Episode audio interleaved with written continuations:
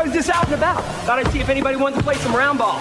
You're listening to the Bet Slippin' Podcast's daily NBA show featuring Geoff Clark from USA Today Sportsbook Wire. What up, party peoples? Welcome back to the Bet Slippin' Podcast. This is the daily NBA show recording Tuesday, February 8th, and your boy Geoff Clark remains hot. It was 2 0 Monday. Uh, moved my yearly record um, to 45 and 31. My monthly record's up to 13 and 5. So I stay hot, I'm staying profitable, and hopefully you guys are following me on some of these picks. If you are, or if you're even fading me, I'd love to hear uh, your guys' rationale as to why, or get some feedback from the listeners. So be sure to uh, reply to the tweets um, for this podcast, or or um, just holler at me on Twitter at Geoffery underscore Clark with any NBA gambling or handicapping feedback. But again, I stay red hot. I'm 2 0 on Monday. I hit with the Toronto Raptors minus 120 on the money line uh, against the Charlotte Hornets. They beat them 116 to 101. They shot 43% from behind the arc, had a plus 13 rebound differential. Um, Toronto did. Their their bench only scored 13 points. That just really the main storyline with the Raptors. Their starters have been awesome. Nick Nurse has been uh, playing them heavy minutes, and that's a big reason why Toronto is surging up the standings right now. But uh, we kept playing the hot Toronto team against a struggling Charlotte team, and that cashed pretty comfortably for us. So. Um, the first winner on Monday was the Raptors beating the Charlotte Hornets, and the second winner was uh, over 206 and a half in the Miami Heat Washington Wizards game. Uh, Miami beat Washington 121 to 100. They shot 56% from 3. There was 43 total free throw shot between the two teams, which is pretty pretty high. Um, and we obviously needed Miami's uh, scoring to get us over the total, but um, Washington did just enough, and, and Miami was red hot. So that that over 206 and a half also cashed pretty comfortably. Um, I have two best bets in the Tuesday, February 8th slate. Um, both are the, the primetime games in TNT. There's a TNT doubleheader primetime uh, Tuesday extravaganza, whatever. Uh, doubleheader. Uh, the Phoenix Suns visit the Philadelphia 76ers in the first game. I like the under 217 and a half in that game. And I'm also taking the Bucks first half spread against the Los Angeles Lakers in the prime time uh, Western Conference prime time game. That that Bucks first half spreads minus one and a half, um, according to our friends at Tipico Sportsbook, the sponsor of this podcast, who I'll read an ad for here in a second. Um, I wish I had more to give you guys. I actually had two other uh, best bets here on my um, bet slip, but the the lines have moved too dramatically to give them out at these prices. I bet the Kings minus four earlier this morning at the Sacramento, uh, or I bet the Minnesota Timberwolves minus four this morning at the Sacramento Kings. Um, and it got up to minus five and a half or even minus six at some places uh, before odds makers pulled that game because the Sacramento Kings uh, traded Tyrese Haliburton, Buddy Hield, and Tristan Thompson to the Indiana Pacers for Domantas Sabonis Jeremy Lamb and Justin Holiday. So that game's no longer on the board. Um, who knows what it relisted at? Again, I got the Timberwolves this morning at minus four. I didn't tweet it out or anything. Um, so really sorry, sorry about that. But um, I was prepared to lay up to minus six and a half with the Timberwolves, but I don't know what that line's going to be now that the uh, Kings just sent away a few of their best players. In fact, they're third and uh, fourth leading scorer and and Haliburton and Hield. So can can't play that game. And I also um, I, I bet the Celtics at minus five this morning, uh, visiting the Brooklyn Nets, and that's currently up to eight and a half. I'm not going to give it out eight and a half. I like the Celtics up to six and a half. I can maybe even talk myself into seven, uh, mi- minus seven with the Celtics. They've won five straight seven of the last eight. They're five and three against the number in those last eight games, and Brooklyn has lost eight straight. They're one six and one against the number in those um, last eight games. They're really slumping. Kyrie Irving isn't going to play because of his vaccination status, and it's in Brooklyn. James Harden might not play because of his injury, or I don't know. um, the trade rumors surrounding the the, the him and and and Philadelphia. I, I don't know what's going on with James Harden, if I'm being perfectly honest, which is part of the reason why I like the Celtics. Uh, Brooklyn's beaten the Celtics eight of the last nine times, including last year's first round playoff series. So I think Boston would be motivated to hammer Brooklyn because they're head to head history. And it's a good spot for Boston in several ways. Boston um, dominates bad defenses, and Brooklyn has a bottom 10 defensive rating. Brooklyn struggles versus good defenses, and Boston's first half number is also pretty um, pretty juicy here. But again, there's been just too much line movement, and I don't want to put my coveted bet slip and NBA podcast record uh, at stake by giving you guys bad numbers. Um, but just I do lean to the Celtics, and I do lean to the Timberwolves. Um, but let's talk about my best bets. Actually, before I talk about my best bets, let me shout out the sponsor of this podcast, Tipico Sportsbook. They're a global sports betting leader, and they're now live in New Jersey and Colorado. You can make your favorite sports more interesting with Tipico's fast and easy mobile sportsbook app. New users from this podcast will enjoy a special welcome bonus. You can get your bonus today at usatodaybet.com slash podcast. That's USA Today bet.com slash podcast. Terms and conditions do apply. You must be 21 or older, and please see Tipico's website for details. If you have a gambling problem, call 1 800 Gambler for New Jersey and 1 800 522 4700 for Colorado. Please gamble responsibly. Okay, like I said, I have two best bets in the uh, Tuesday slate going under 217 and a half in the Suns Sixers game is my first best bet. That tips off at 7 o'clock Eastern Standard Time. Um, there's more juice on the under. It's minus 112 on Tipico right now. Um, both teams beat Chicago in their last games. Phoenix beat Chicago 127 to 124 last night. Philly beat Chicago Monday 119 to 108. Uh, Phoenix didn't cover as six and a half point favorites. Philly did cover as four point favorites. Both games were in Chicago against the Bulls.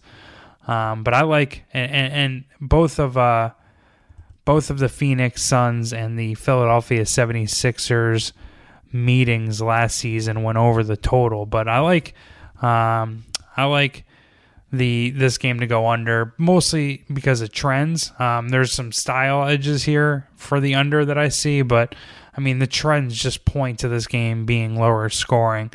Um, I'm gonna rattle off a whole bunch of them for you. First, start with Phoenix. They're 10 and 16 to the uh, under on the road with a minus 3.7 total margin. They're three and four to the under in the second of a back to back with a minus 2.4 total margin. Seven and eight to the under when playing with a rest disadvantage at a minus 5.0 total margin. They're eight and 11 to the under versus teams above 500, and they're one eight and one to under. So eight unders, one push, one over in their last 10 games as an underdog. Phoenix is.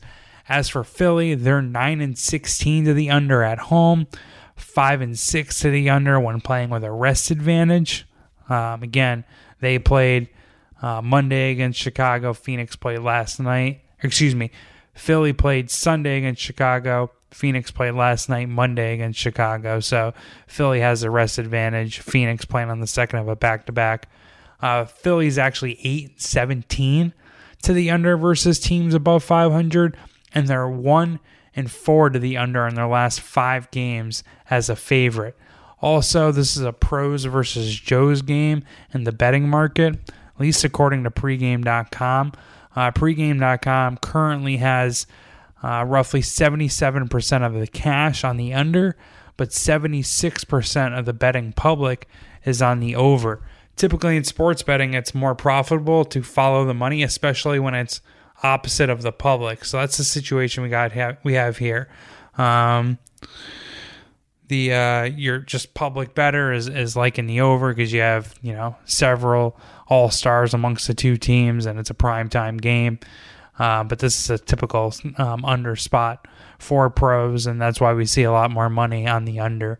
Also, like I said, or like I alluded to earlier, there are style reasons or style based um, I guess, handicapping angles to like in the under in the Suns Sixers game. Philly actually plays at the third slowest pace, and we know Chris Paul and Devin Booker like to operate in half court sets. They're actually a very good fast break team as well, but I could see Philly dragging the pace down and, and Phoenix um, being okay with that, especially because they just played last night. Also, both teams are actually bottom seven in three point attempt rate. They both like to operate in the mid range, and they both actually are good defensively in the mid range. So we could get a lot of contested mid range jumpers.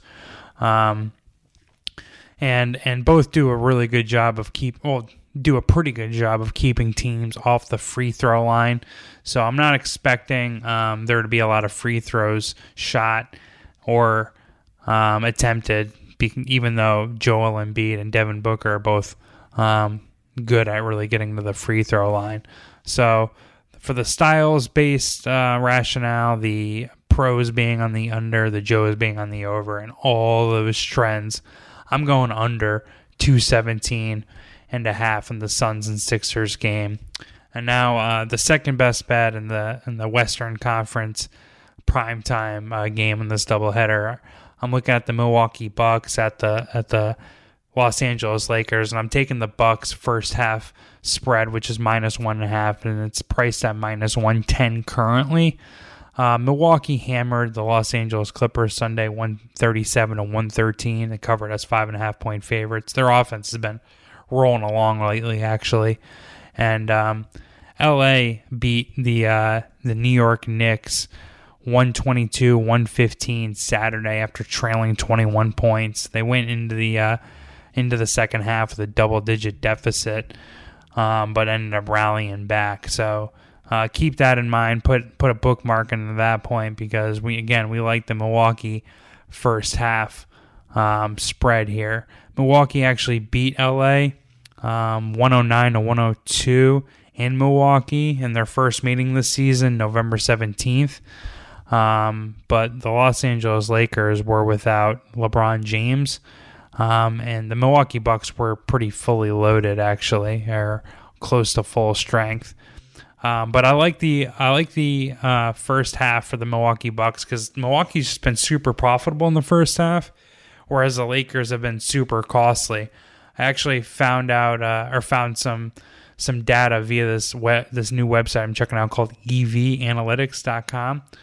Um, but according to them, Milwaukee's got the third best um, ROI or return on investment uh, against the against the first half spread. They're 33 and 22 against the spread in the first half, and LA actually has the second worst um, ROI in the first half. They're 21, 31, and two against the number in the first half.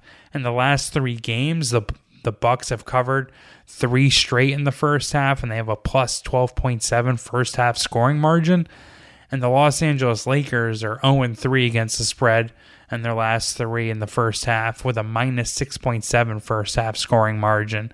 Again, we just talked about how, or I just mentioned how the Lakers had to rally back from 21 down to beat the seven uh, to beat the New York Knicks Saturday.